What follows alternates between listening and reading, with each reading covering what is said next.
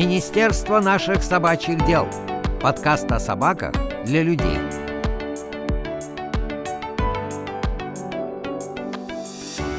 Здравствуйте, дорогие друзья! Всем привет! И главное событие этой недели, как вы уже могли догадаться, это, конечно же, 28 ноября, щедрый вторник.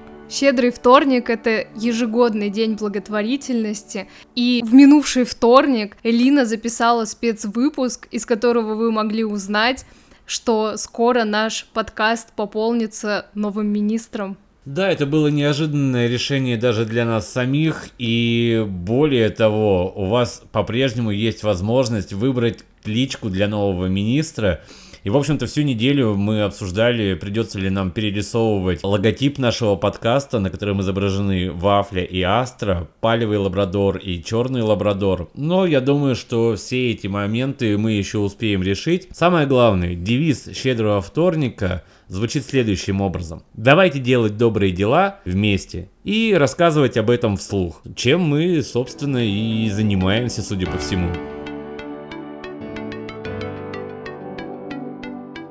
Пару эпизодов назад Элина уже записала выпуск с Арюной о путешествиях с собакой-поводырем.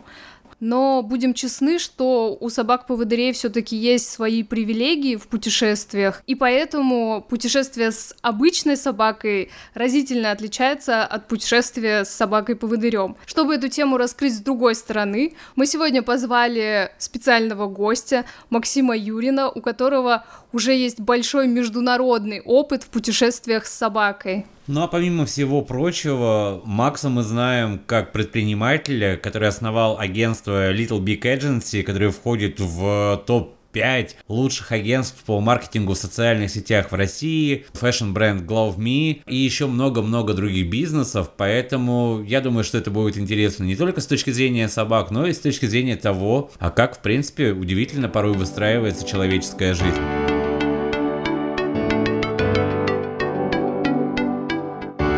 Привет, Макс. Привет, ребята. Очень рад, что вы меня пригласили. Привет, привет. Максим, расскажи, пожалуйста, немножко о себе, о своей семье и о своей собаке. Окей, э, ну сначала, наверное, о собаке. У меня живет Корги, ему почти три года, и его зовут Шпатон. Он очень активный и веселый парень, и мы довольно много времени проводим с ним, в том числе в различных путешествиях. Сам я не особо успешный московский предприниматель. У меня было и есть несколько бизнесов. Самый, наверное, основной из них — это диджитал-агентство Little Big Agency. Мы делаем SMM, креатив и контент для различных крупных брендов. И кроме того, у меня еще был недавно fashion-бренд, который назывался Glove Это бренд перчаток. И еще пару небольших проектов с э, стартапами и там, в общем, Ecom бизнес один.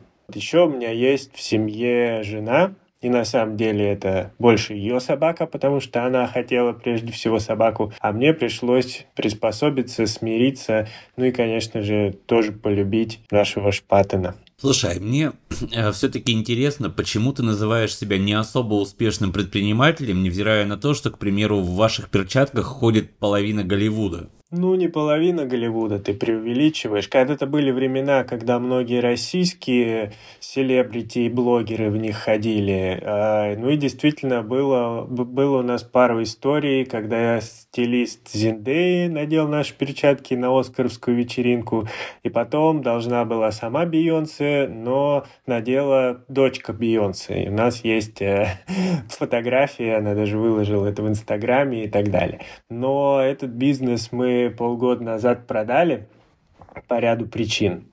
Поэтому вот часть бизнесов я продал, стартап мой по бартерному обмену э, между блогерами и малыми бизнесами мы закрыли, потому что в России заблокировали Инстаграм. И, в общем, э, не так-то мало успешных бизнесов осталось, поэтому я скромненько вот так себя называю. Может быть, скоро начну разводить корги просто или... На деньги? Разводить, э, ну, их тяжело разводить на деньги, скорее они меня разводят. Разводить потом людей на деньги, чтобы они купили корги, примерно так. Я наслышана о том, что ты хочешь сделать супер коллаборацию не только года, но и столетия и предложить одной пивной компании как маскот Маспес, как это правильно сказать? Так у нас родился новый термин «маспес». Да, дело в том, что, как я уже сказал, корги зовут Шпатен, и обычно все спрашивают, почему вы так назвали собаку, это же как-то странно. И назвали мы его действительно в честь моего любимого пива Шпатен, потому что когда-то, помню, во времена пандемии мы сидели в загородном доме, выехали туда с друзьями, и делать было особо нечего, было как-то страшно и непонятно, поэтому я все время заказывал пиво шпатом, мне его привозили, и я его с горя сидел и пил, глядя в окно на природу подмосковную. И в какой-то момент к нам повадился бегать какой-то дворовый пес, который подбегал к окну, и, в общем, боялся нас потом, когда мы хотели его как-то приручить, он убегал. Мы не знали, как его зовут, и в шутку назвали его Шпатон. И это очень почему-то нам понравилось, поэтому, когда мы уже свою с женой собаку завели, ну просто не было вариантов, как его назвать. Потом выяснилось, что шпатон переводится с немецкого как лопата. А еще чуть позже к нам приехал один знакомый немец из Германии и сказал, а вы знаете, что шпатон назначает на сленге? Это типа не только лопата, это еще и балбес, дурачок, вот что-то такое. Ну и мы тогда решили, что вообще отлично, это очень подходит, потому что прям балбес – это супер характеристика для нашей собаки. Слушай, ну давай по порядку. Ты говоришь, что это, я так понимаю, первая твоя собака и ваша совместная с женой. И, в принципе, ты не особо горел желанием заводить собаку. Вот можешь немножко рассказать о том, как Шпатен появился в вашей жизни, почему выбрали именно Корги, ну и вообще, что, что происходило? Или вы все-таки эту бездомную собаку смогли приручить, и это и есть теперь Шпатен? Нет, нет, она, может быть, была чья-то даже, она просто прибегала, боялась, мы как-то ее так называли. В тот момент мы еще не были готовы к собаке, и история вообще таинственная, загадочная, и, может быть, когда-нибудь Netflix по ней снимет сериал. У меня жена всю жизнь мечтала о собаке с детства, но у нее была страшная аллергия на собак, и она не могла их завести. У меня в детстве, когда я жил с родителями, жили кошки, я не то чтобы там не хотел, был совсем против собаки, но как-то это было для меня странно. Еще мне очень не хотелось гулять с ней по утрам. Так вот, потом моя жена Настя каким-то невероятным образом, я до сих пор в это не верю, с помощью психосоматики вылечилась от аллергии на собак. И там долгая история, но вкратце, что меня поразило. В общем, она пришла там на один из сеансов, уже, по-моему, второй или третий, с психологом. И психолог начала ее выпытывать а вы помните себя в 20 лет? Ну, она там что-то примерно говорит. Помните, была ли у вас аллергия в 20 лет? Она говорит, да, была. А в 15? Она говорит, да, была аллергия. А в 7 лет, вы помните? Она говорит, ну, в 7 я уже толком не помню. И дальше она расспрашивает, расспрашивает и говорит, вспомните вот какую-то историю из детства, которая у вас была с собаками и прочее. И Настя вспомнила, что когда она была в первом-втором классе, она как я говорил, с детства собак очень любила и со всеми дворовыми собаками э, гуляла, дружила и прочее. И в один день она взяла несколько этих дворовых собак с собой, пришла с ними в подъезд, потом домой, открыла дверь и говорит маме, мол, мам, теперь эти собаки дворовые будут жить с нами. И мама ей говорит, доченька, да ты что? Они не могут жить с нами, у тебя же аллергия на собак.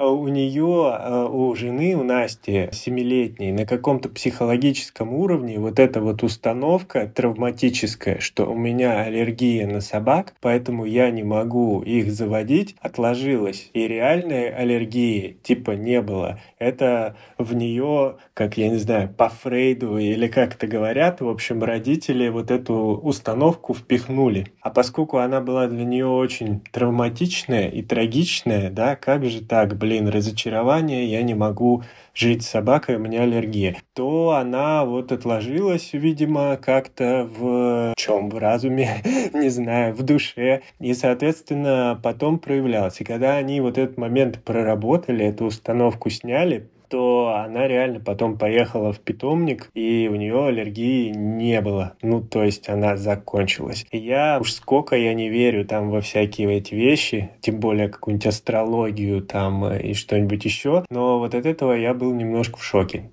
До сих пор не знаю, насколько это правда, но вот я был типа свидетелем, когда с помощью психологии от такой физической аллергии, когда у тебя там текут сопли, слезятся глаза, ты чихаешь и прочее, излечились с помощью двух-трех сеансов психолога и снятия каких-то детских трагических установок. После этого Настя, конечно же, на радостях быстро поехала выбирать собаку, выбрала корги и меня уже поставила перед фактом.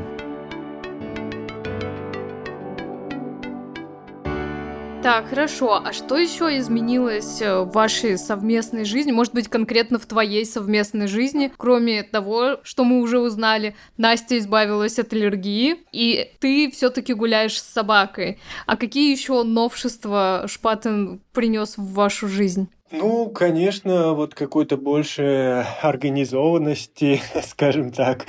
Иногда я вообще мог целый день там сидеть за компьютером, ничего не делать. Сейчас как минимум одна вечерняя прогулка у меня есть. Какой-то милоты, радости, веселых моментов. Конечно же, он много принес. Нам сразу сказали, что еще одно было открытие для меня, что корги — это там порода с ярко выраженным чувством юмора. Я вообще не знал, что у собак бывает чувство юмора. Кажется, кажется, оно есть, и оно понимается немножко по-другому. То есть не то, что они какие-то, не знаю, мемы тебе присылают, разыгрывают или комедийные скетчи исполняют, они скорее делают все, чтобы ты смеялся. То есть они видят, что ты смеешься, значит, какие-то положительные эмоции, радость, они это любят, и они это делают специально. То есть если он как-нибудь смешно завалился там на бок, на, на, начинает валяться и дрыгать лапками, и видит, что тебе это прикольно, ты смеешься, улыбаешься. Он будет дальше специально это делать, чтобы ты еще больше смеялся. То есть как бы так вот придуривается,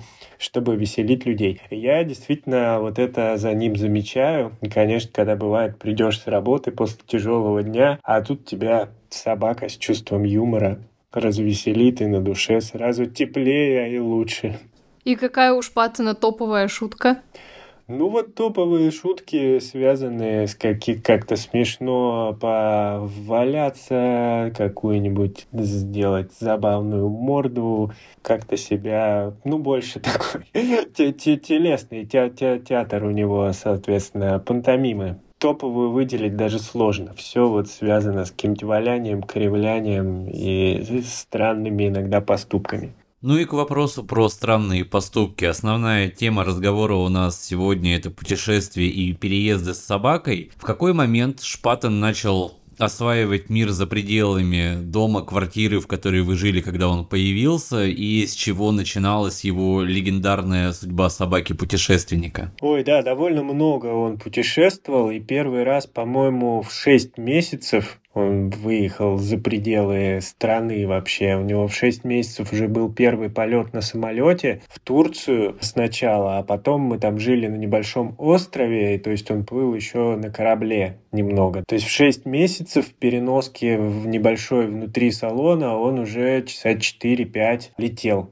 на самолете. Это еще внутри салона, когда он был маленький и весил меньше 10 килограмм. Потом еще несколько раз, вот в последние годы, он тоже там летал в Турцию, потом из Турции с двумя пересадками в Черногорию. И э, уже, будучи большой взрослой собакой, сейчас, по-моему, 14 килограмм он весит, соответственно, он летал в грузовом отсеке. Это несколько другой опыт. Но кроме этого, он, конечно, очень много ездил на машине, как я уже говорил, на корабле плавал, на всяких яхтах плавал тоже в Турции и в Черногории, на сабборде плавал со мной и один. Только, может быть, на поезде почему-то еще не ездил, ну и на коне не скакал. А так уже достаточно много средств передвижения и различных форматов путешествия за свои два с половиной года попробовал. Здесь стоит сделать оговорку, что, в принципе, Шпатон – это действительно полулегендарная собака, и он путешествует, ну, больше, чем некоторые из людей мне известных путешествовали вообще за всю свою жизнь. И вот скажи, пожалуйста, путешествие – это достаточно все-таки объемный процесс, особенно если мы говорим про перевозку собаки. Вот как ты думаешь, для кого это в большей степени головная боль? Все-таки для вас, Настя, как для хозяев, или для Шпатона? Блин, вот в случае нашей собаки я прям честно и откровенно скажу, что это больше всего стресс для нас, для хозяев и непосредственно для меня.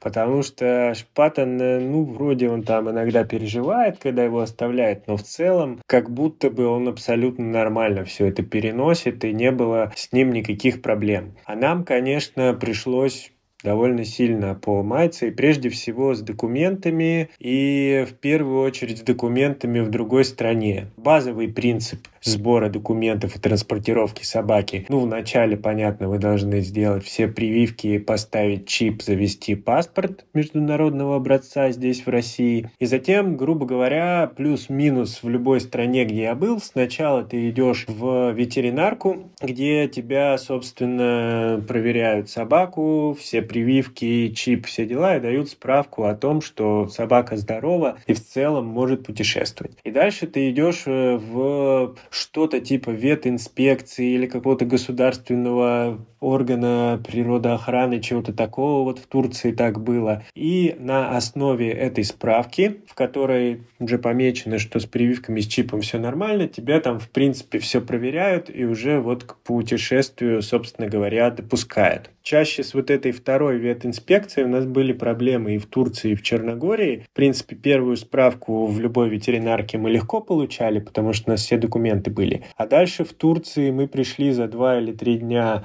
до вылета, и нам сказали, о, ребята, у нас все, все расписано, приходите типа через неделю. И как так? У нас вылет через три дня, пожалуйста, впишите, в общем, час где-то их умоляли. В итоге нас, слава богу, прям практически перед вылетом оформили и вот эту справку дали. И мы с ней пошли. В Черногории просто какой-то смешной квест с этими ветинспекторами, там в местных чатиках над этим даже все угорают, что тебе нужно выловить какой-то компьютерной игре вот этого ветинспектора, который все время перемещается по всей Черногории, не берет трубки, не отвечает на сообщения, ни английского, ни русского, ни других языков не знает, может неожиданное время посреди ночи позвонить тебе и на сербском э, предложить э, встретиться встретиться через 30 минут где-нибудь на высокой горе, и вот тебе нужно, несмотря ни на что, сорваться, взять все эти документы, поехать к нему, и он тебе выпишет эту несчастную справку. Вот такое примерно у меня было в том числе в Черногории. Ну и, конечно, полностью следить за всеми прививками, за таблетками раз в месяц, поставить чип, все это вклеивать в паспорт, там выбирать переноску нужных размеров или клетку. То есть, ну, в принципе, не скажу, что это прям rocket science какой-то,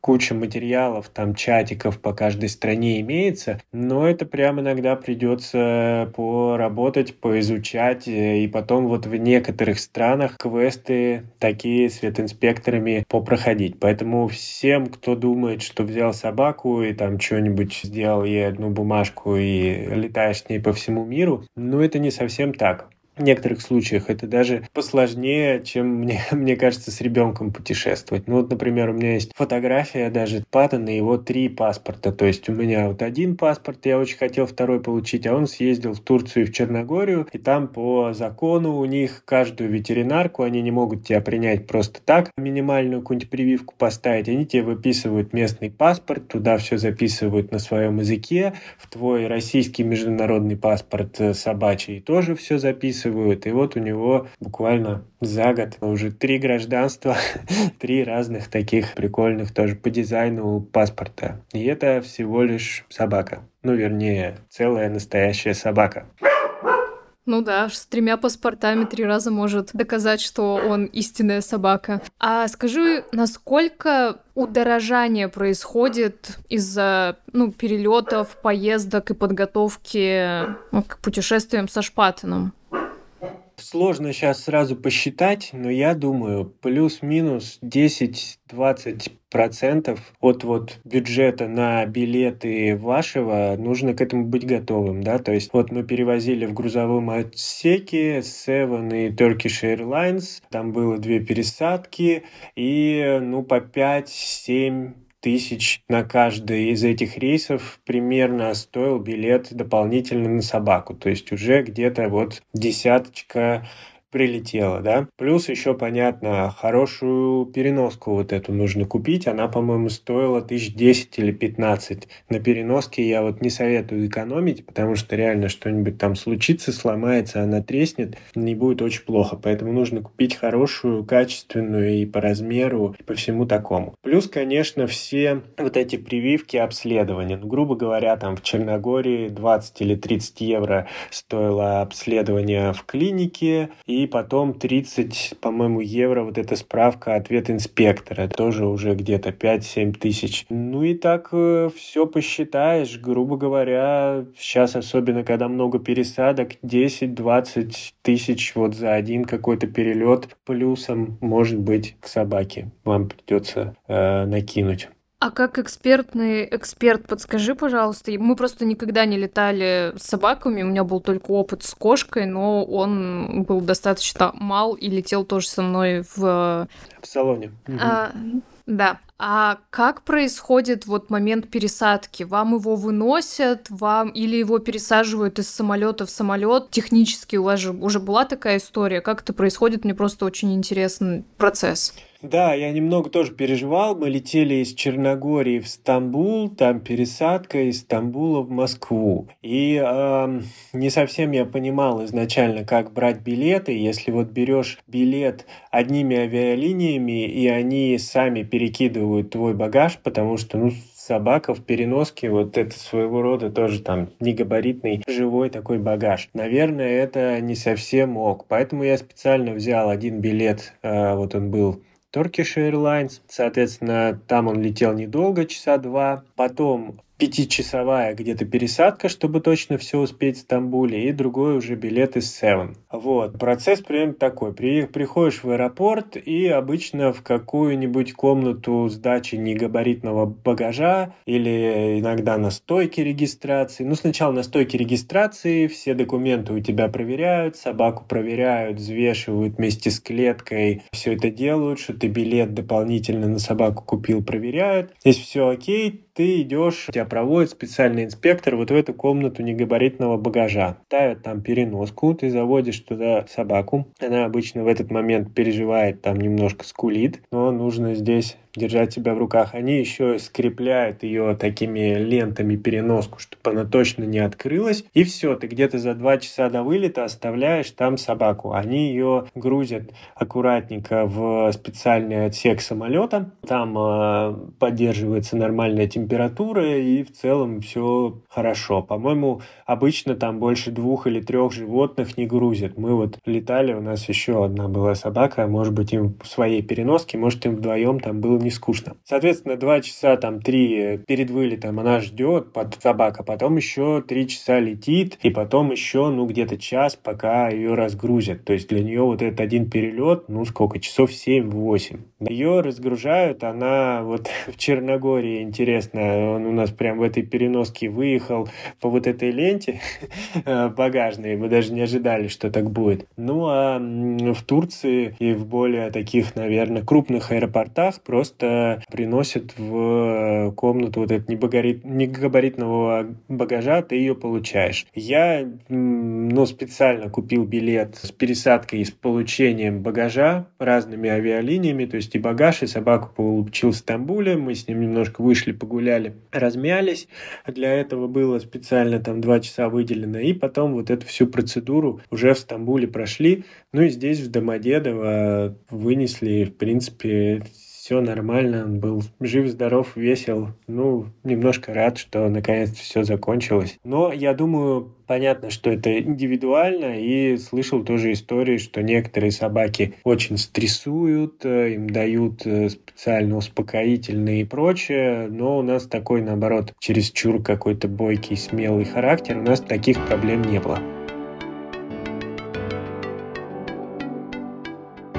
Макс, а несколько продолжая тему, в общем-то, и денег, и удобства, Насколько рады в Стамбуле и в Черногории владельцы домов и квартир гостям с животными? Насколько геморройно было найти жилье с собакой и насколько это, возможно, дешевле, дороже получалось? Да, это на самом деле еще одна проблема. Ну, может быть, в каких-то западных странах с этим получше. Там много и заведений сейчас dog-friendly, и вообще это один из трендов пускать везде собак. Но в таких странах, как Турция и даже Черногория, были проблемы, во-первых, с съемной квартирой. Реально не хотели нам многие классные квартиры сдавать, как бы мы не уговаривали их, что у нас ничего не дерет, что мы заплатим дополнительные деньги, а они просто ни в какую. А в той же Турции, кроме проблем со съемом квартиры, вообще у вас могут в некоторых районах возникнуть, в принципе, проблемы с собакой и с ее безопасностью, потому что в их религии, ну, как бы изначально собака вроде как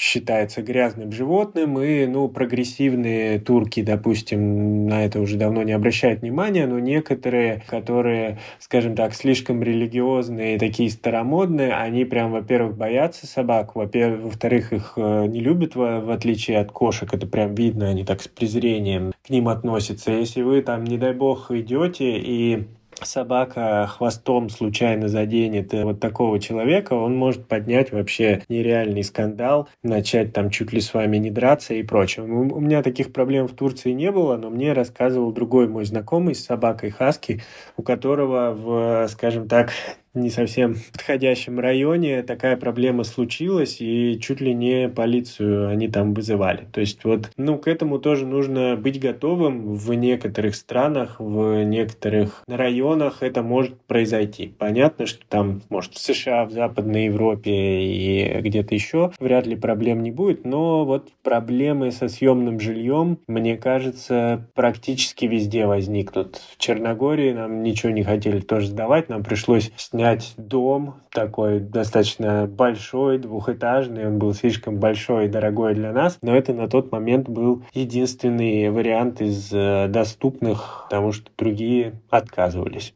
Я еще не переубедил всех вообще в мире путешествовать собакой и вообще заводить собаку. Я думаю, на самом деле лучше... Под, подожди, но ты перечислял про то, что у тебя шпатен, значит, на яхте, на корабле, на сабборде, и, в общем-то, единственное, чем э, не перемещался, это поездом. Я не знаю, как наши слушатели, но вот я лично сижу сейчас, и когда мы записываем этот выпуск, за окном за моим идет очередной снегопад в Москве, и я шпатену по-доброму и совершенно совершенно искренне завидую, даже невзирая на негостеприимство отдельно взятых турков. Не, ему, в принципе, ну мы конкретно в Турции жили в таком более благополучном, продвинутом районе, и там, наоборот, было очень много док-френдли таких людей, молодежь, в основном там набережная была такая огромная, где все с собаками гуляли. Но если вот зайдешь в какие-нибудь исторические трущобы и центр, да, это было потяжелее. Ну и говоря о яхтах и снегопаде, тут зависит еще тоже от породы. Наш падан гораздо больше кайфует от снега и холодной погоды. То есть он вот сейчас прыгает по нему там как заяц, бесится.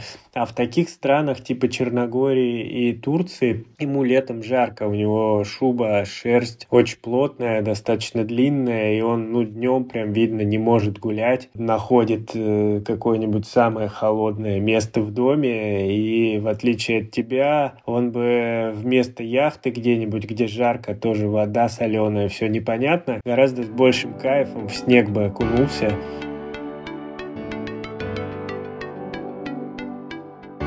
Получается из твоих рассказов, что в Москве dog-friendly среда развита лучше? Или, может быть, вы вместе по России путешествовали? И насколько я наслышана, например, Казань супер dog-friendly, может, вы там были, и тебе тоже есть что рассказать? Ну, по моему опыту, Москва более dog-friendly, чем Турция.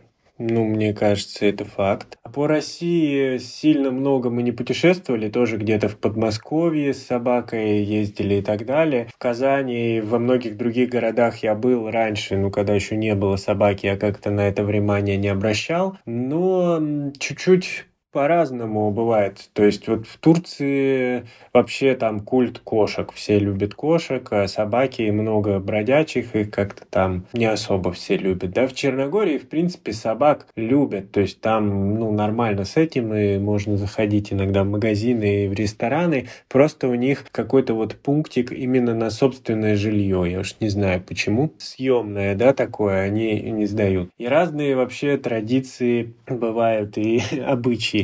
В Черногории, например, мы огромное количество собак встречали на так называемом самовыгуле. То есть хозяева не гуляют с ними. Ну, Черногория это такая деревня, скажем так, с вкраплениями какой-то городской жизни и всяких luxury, марин, таких бухт с дорогими яхтами, в том числе российских олигархов. Но во многом это вот такая красивая деревенька, да, и там прям э, смотришь, бегают собаки с ошейниками, их просто хозяева отпускают, они бегают по всему городу, дружелюбные, милые, все нормально, в принципе, к ним относятся, и потом они прибегают. Очень удобно, конечно. Ну и там вот по русскоязычным чатикам часто ходят какие-нибудь сообщения. Ребята, я тут нашла собачку, бегала одна с ошейником, наверное, потерялась. Какой ужас, помогите найти. И ей уже бывало и говорят, типа, девушка, это на самовыгуле. Не волнуйтесь, тут все так делают. То есть, ну, вот эти моменты в разных странах тоже нужно учитывать. И всем, наверное, рекомендую, кто хочет посетить какую-то новую страну, почитать, в принципе, о вот этих ритуалах, о док-френдли местах, о съемных квартирах, о каких-то особенностях и опасностях. И лучше даже, наверное, читать, ну вот по моему опыту, не просто в интернете, на сайте, в статьях, потому что они могут уже устаревать. Там 5 или 10 лет назад кто-нибудь это написал, и сейчас уже все давно не так. А в каких-нибудь, ну реально, сообществах, форумах или телеграм-чатиках практически вот в каждом городе, где я был последние два года, есть в принципе чатик там э, переевших, переехавших путешественников или кого-то еще, а часто отдельно даже там животные, там были Тивот вот в Черногории с э, животными, и там все вот эти эти истории были основные места, локации, инструкции, как поймать ветинспектора в Черногории. Вот это все есть, и главное, это все актуально из первых рук. Чуть-чуть придется подольше поразбираться, но зато вы статью э, десятилетней давности не примете за, за чистую монету актуальную. Как вы решали разного рода бытовые вопросы? То есть я предполагаю, что вы все-таки не тащили с собой много килограмм корма, скорее всего, добывали какой-нибудь местный. Были ли это какие-то общеупотребимые марки? Ну и плюс ко всему есть еще разного рода услуги для собак, типа груминга и чего-то еще вот такого. Вообще запомнились вот эти вот бытовые аспекты? Может быть, Шпатон воротил нос от турецкого корма? Или, в принципе, это все проходит легко и незаметно? Сказал, добывали корм, мне представилось, как я с гарпуном плаваю и для шпатана ловлю рыбу и потом его кормлю. Нет, не совсем так было. В принципе, у нас э, ну, более-менее распространенный корм. Фармина NND называется. Но это типа премиальный корм Фармина итальянский. Но он более-менее везде продается. То есть и в Турции мы его нашли, именно этот сорт, и даже доставку. А в Черногории вообще интересно оказалось, я это не знал. Оказывается, бренд Фармина итальянский, но э, самый крупный завод по его производству в Сербии, в соседней с Черногорией страной, и он там даже в два раза дешевле, и все его знают, и я был этому удивлен, потому что я думал, это вот Италия из э, каких-то там итальянских этих специальных, я не знаю, из пиццы, наверное, и пасты его делают. Оказывается, нет, фармину в Сербии производят, и там это считается не такой элитный корм, конкретно этот. То есть, э, ну, мы везде этот корм находили. Знаешь, что есть какие-то случаи, когда там специальный, супер специальный корм, когда у собаки аллергия или что-то еще. Ну, вот мы с таким не сталкивались. Тут, наверное, придется тоже либо проверять изначально по интернет-магазинам, либо какое-то количество с собой брать, потому что, ну, могут возникнуть с этим сложности. Что касается груминга и прочих вещей, тоже и в Турции, и в Черногории мы мы нашли грумик салоны, раз там 2-3 месяца он у нас ходит на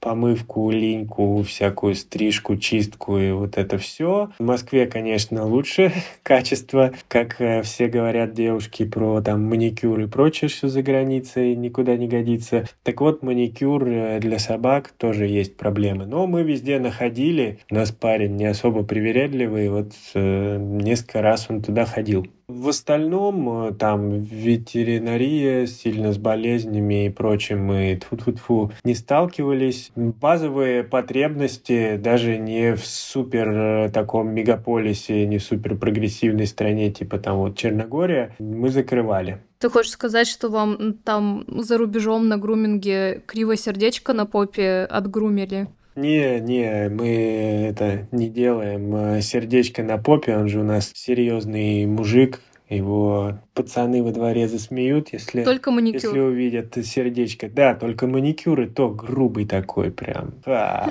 тяпали ногти и все. Вот. Мы вот этих всех всяких украшательств для нашего серьезного парня не приемлем. Макс, я бы хотел спросить у тебя, как у человека, которого мы с Юлей считаем все-таки очень успешным, может быть не очень успешным, но точно очень опытным предпринимателем. Давай запустим немножко секретных секретов успешного успеха. Как ты считаешь, что общего у владения собакой и владением бизнесом? О, ну, я думаю, прежде всего это ответственность да, кто бы что ни говорил, но владение собакой, особенно более-менее там крупной, серьезной и активной, это большая ответственность. Не только прогулки, но и воспитание, уход, обеспечение безопасности и так далее. Это в бизнесе тоже присутствует. Понятно, что у тебя ответственность за сотрудников, за проекты, за какую-то общую безопасность. И а, ну, это тоже как навык, который можно прокачивать. Во-вторых, это организованность, самоорганизованность. Э, ну, ты должен там с, гуля... с собакой гулять, ее кормить, э, на какие-то вот этот уход водить и прочее. И мне вот лично, ну, по крайней мере, просыпаться пораньше. Собака очень помогает. У меня с этим проблемы, потому что я сова. И, возможно, я даже в том числе чуть более продуктивен стал и в бизнесе благодаря собаке. А какими качествами, на твоем примере, как ты считаешь, должен обладать человек, чтобы строить бизнес, ездить по разным странам с собакой, и каждому ли человеку это подвластно открывать бизнесы и заводить собак? Ох, слушай, ну организованность и ответственность я уже сказал. Думаю, мой, думаю, мой предыдущий спич убедил вас, что не так-то просто все-таки путешествовать с собакой, как не так-то просто и открывать тоже бизнесы. Ну и здесь я еще думаю и в предпринимательстве, и в заведении собаки вот смелость и решимость. Потому что часто говорят даже солидные предприниматели, миллиардеры, их спрашивают, что вот самое главное в бизнесе, какой шаг, может быть там маркетинг, может быть наличие идей, может быть что-то еще. Они говорят, нет, ребята, главное не бояться запрыгнуть э, в какое-нибудь новую для себя часто рискованное мероприятие, выдержать первые какие-то толчки, побои, критику и так далее, и потом у вас, соответственно, вполне вероятно будет действительно успешный бизнес. Это вот в предпринимательстве, ну и в, соб- в заведении собаки у меня вот примерно так и было. Я как-то не хотел, сомневался, и вот жена, когда чудесным образом от аллергии излечилась, буквально перед фактом меня поставила оставила, я даже все это не осознавал, но говорю, что ладно, я готов, окей. И постепенно втянулся, теперь вот и гуляю с ним, и воспитываю, и, конечно, все блага вот эти вот э, от его чувства юмора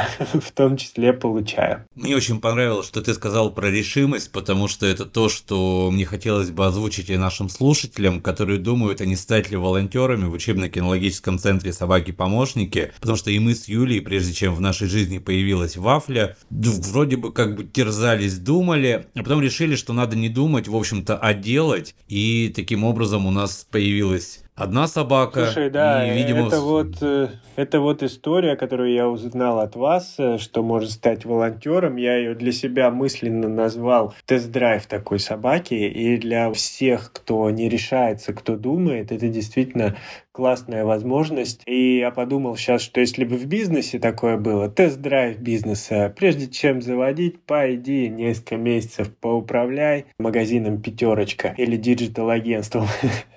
Тебе ничего за это не будет. Не, ну будет, наверное, все равно надо быть аккуратным. И пойми вообще, нужно тебе это или нет. Поэтому это действительно классная опция. Я наблюдал чуть-чуть одним глазком в соцсетях за вашей историей. И э, всем рекомендую тоже попробовать. И классно, что вы втянулись в эту всю инициативу, популяризируете ее. Просто супер.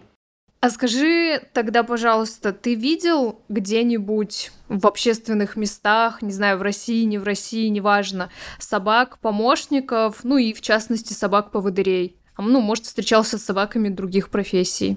А, ты знаешь, э, в России как-то не часто замечал, довольно редко. Ну вот за границей где-то видел, пару раз в самолете видел вот это сервис дог. Она в такой, как это назвать, курточке. Вот, но честно говоря, чтобы вот прям припомнить, чтобы в России где-то в общественном месте кто-то ходил, ну, может, разок видел, и этого довольно мало. Я думаю, очень здорово, чтобы это популяризировалось, развивалось, и людям помогало, и собакам тоже какая-то работа была, потому что на самом деле вот даже по Шпатану я вижу, что любая работа, условно говоря, для него прям в кайф. Вот ему в кайф заниматься, учиться, выполнять трюки, у него прям горят глаза, он весь оживляется, улыбается и прочее. Он же вообще корги — это пастушья порода, если, мне кажется, он где-то мог пасти овец, он бы вообще был на седьмом небе. И то же самое, я думаю, для вот собак-поводырей э, это тоже классно, потому что, мне кажется, все собаки, в отличие от кошек, например, любят работать. Ну, а о пользе людей тут вообще говорить не приходится. Все и так понятно, что это для некоторых людей вообще один из э, единственный зачастую способ жить такой более-менее нормальной жизнью. Поэтому полностью вин-вин стратегия и для людей, и для собак. Молодцы, что все это поддерживаете.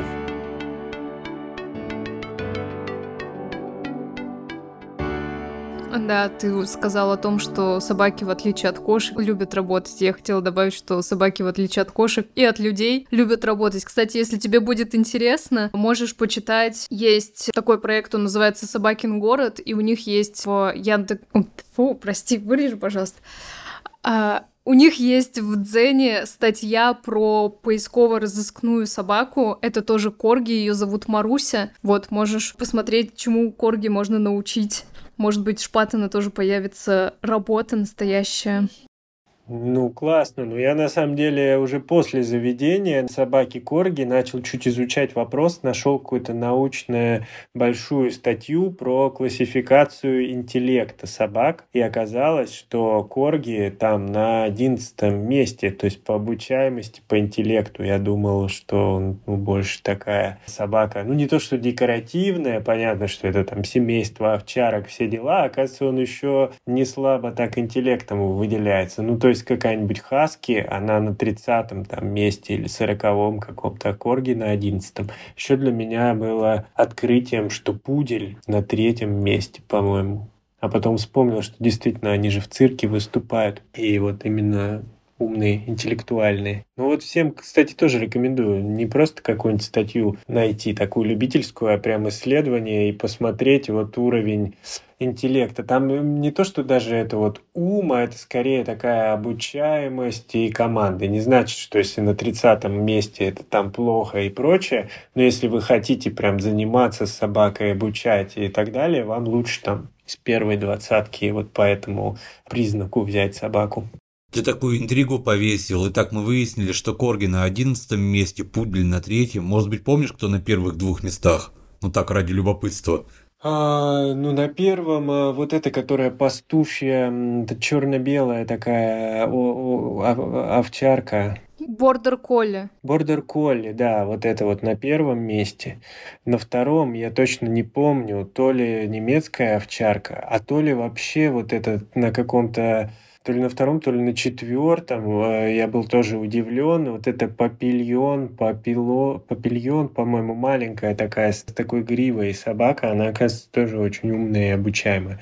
Ну и лабрадоры там тоже в пятерке, мне кажется. Но вот это бордер колли, да, и прям на первом месте. Но если вы видели в интернете вот эти видео, что там бордер колли делают, то все сразу становится понятным. Но всех, всех, всех хочу тоже предостеречь, что это не значит, что э, если вы заведете бордер колли или там собаку из первой пятерки, то все будет легко, классно, вы будете говорить «принеси пиво», она будет приносить. Это наоборот в чем-то сложнее, потому что это очень интеллектуальная такая умная собака, ее нужно правильно обучать, правильно все это делать. И если вы не будете с ней долго и усердно заниматься, она, скорее всего, наоборот, будет из вас веревки видеть и еще хуже. Поэтому в этом случае лучше какой-нибудь из третьей десятки э, завести. То есть это умные, ну, как бы достаточно сложные при этом собаки. Так что не обольщайтесь в этом плане. Макс, в этом сезоне мы у всех наших гостей спрашиваем два вопроса в формате Блица и спросим и у тебя в том числе. Продолжи, пожалуйста, фразу. Человек, собаки, кто? О, слушай, ну я думаю, прежде всего, ответственный и любящий хозяин. Это очень важно, да, потому что я вот на своем примере понял, что все-таки собака это большая ответственность, и нужно о ней заботиться, какие-то вещи в своей жизни в том числе поменять. Если этого не сделать, то собака может стать проблемой для самих хозяев, иногда для других людей. Поэтому прежде всего хозяин, который всему научит, очертит рамки какие-то и, конечно, будет любить свою собаку и ну, всячески заботиться о ней. Поэтому отвечу так. А собака человеку кто? Собака, ну если говорить обо мне и каких-то частных примерах, то это часто я говорю, что это вот мой антидепрессант, во-первых, потому что действительно иногда лучше всяких там занятий, уж тем более каких-то сессий психологом или препаратов помогает поднять настроение. Помним про чувство юмора, да, а у корги и у других собак. Ну и вот такой, знаете, инструмент тайм-менеджмента, организатор, э, в том числе и мой, потому что заставляет по раньше проснуться иногда, вообще быть немножко в таком тонусе. Поэтому для меня, э, понятно, кроме того, что друг, кроме того, что там любимое существо и прочих банальностей, я бы еще сказал антидепрессант и вот инструмент для личного тайм-менеджмента, что ли, если говорить современными трендовыми терминами. Ты прямо как модный предприниматель. Ну уж простите, понахватался словечек, если какие-то будут непонятны, заранее не извиняюсь, у нас у маркетологов все так говорят.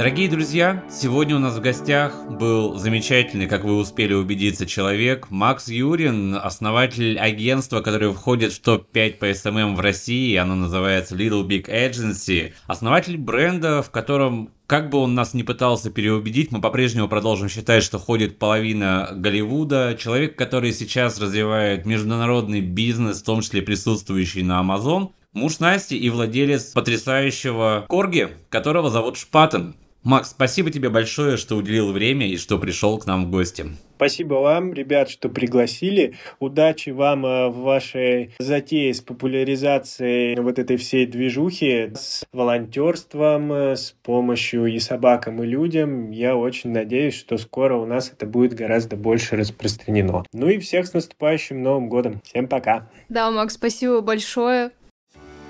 Скажи пока. А пока-пока. Я уже сказал, да.